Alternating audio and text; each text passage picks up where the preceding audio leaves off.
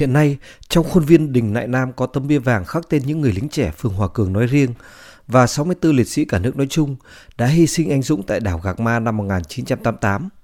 Ngày 14 tháng 3 năm 1988, 64 người lính đảo Gạc Ma trong cuộc chiến không cần sức đã vĩnh viễn nằm xuống dưới làn mưa đạn. Cuộc chiến bảo vệ chủ quyền Tổ quốc trên đảo Gạc Ma, Cô Linh, Lendao ngày 14 tháng 3 năm 1988 là cuộc chiến không cần sức, nơi đầu sóng ngọn gió, phương tiện vũ khí hạn chế, chiến sĩ các lực lượng trên ba con tàu HQ604, HQ605 và HQ505 và lực lượng bảo vệ đảo Gạc Ma, Colin Linh, Landau đã nêu cao ý chí kiên cường, tinh thần dũng cảm, quyết tâm chiến đấu đến cùng để bảo vệ chủ quyền biển đảo của Tổ quốc.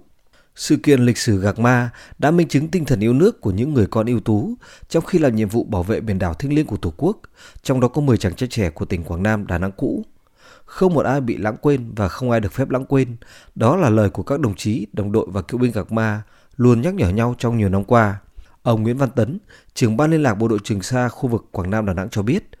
năm nay, ngoài lễ rũ chung tại đình Nại Nam, còn có một lễ lớn khác được tổ chức vào ngày 14 tháng 3. Chúng ta xin thề trước hương hồng tổ tiên, trước hương hồng các liệt sĩ đã hy sinh vì tổ quốc. Xin hứa với các anh, xin nhắn nhủ với các thế hệ mai sau sẽ quyết tâm bảo vệ bằng được tổ quốc yêu thương, bảo vệ bằng được quần đảo Trường Sa, một phần lãnh thổ thiêng liêng của tổ quốc. Thế hệ hôm nay và mai sau phải khắc cốt ghi tâm, không một ai bị lãng quên